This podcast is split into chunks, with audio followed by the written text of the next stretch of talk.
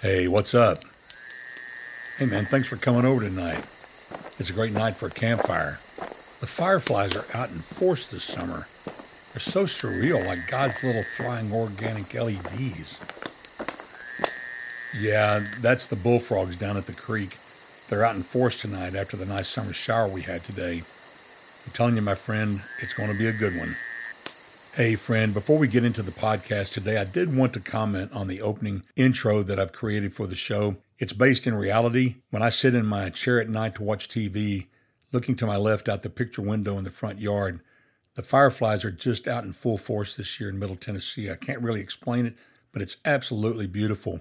And they look like tiny LEDs moving about in the night. They rise up out of the grass and then they go to town, and it is just absolutely beautiful. And after the nice rain showers we've been having, which we have desperately needed rain, we've been sort of in a drought, which is rare for this part of Tennessee. But right at the end of our cul de sac, there's a small creek. Most of the time it's dry. But what's cool is after a good rain shower, a summer rain shower at night, the little bullfrogs will come out. And so it's just so cool to sit outside and to listen to the bullfrogs and the night insects and to watch the fireflies. But it's a beautiful time in Middle Tennessee, and uh, wish you could be here. But anyway, on with the show.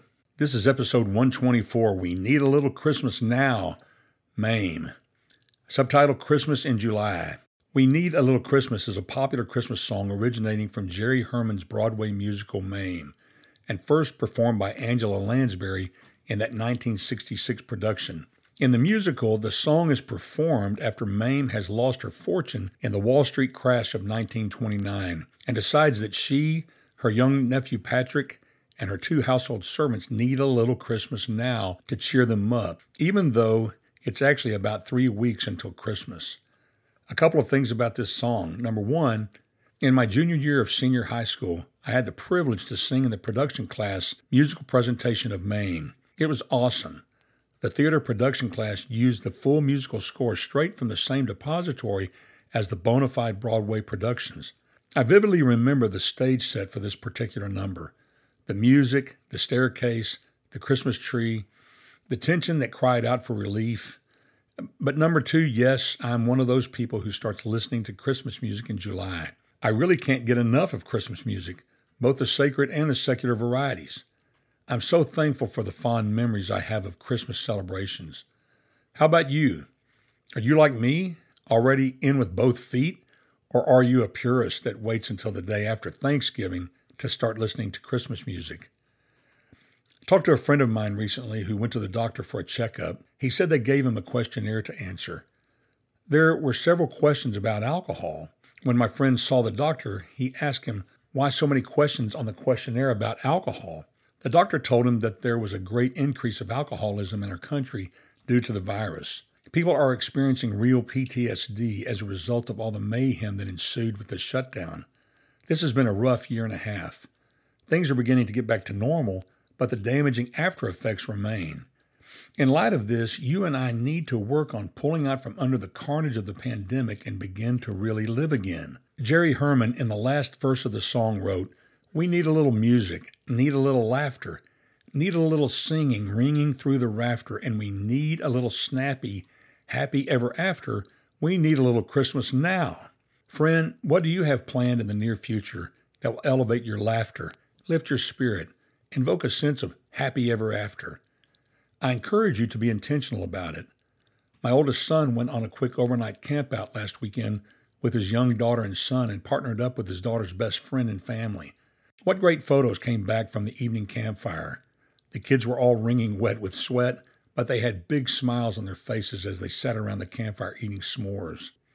My son and daughter in law intentionally planned the event to give the kids a little happy memory. If you have young children in your home, it may be something as simple as taking a refrigerator box and turning it into a fort or a house for your kids. It may be to put the dining room chairs in the living room, throw some blankets over them, fashion a makeshift yurt, and have an overnight camp out in the living room, eating your kids' favorite snacks and watching their favorite movie.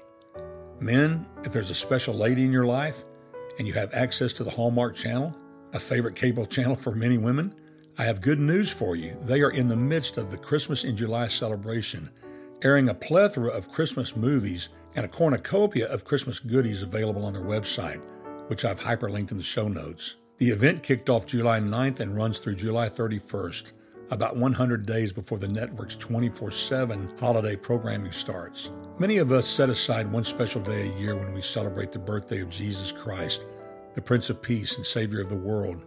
Yet we need to start every day with a celebration of Christ. Let the wonder of that first Christmas fill your life today and every day. Then take time each day to draw strength from His Word, the Bible, and to pray, and to have fellowship with other believers. The Bible says in 2 Peter chapter 3 verse 18, "But grow in the grace and knowledge of our Lord and Savior Jesus Christ." And with that, my friend, I bid you peace.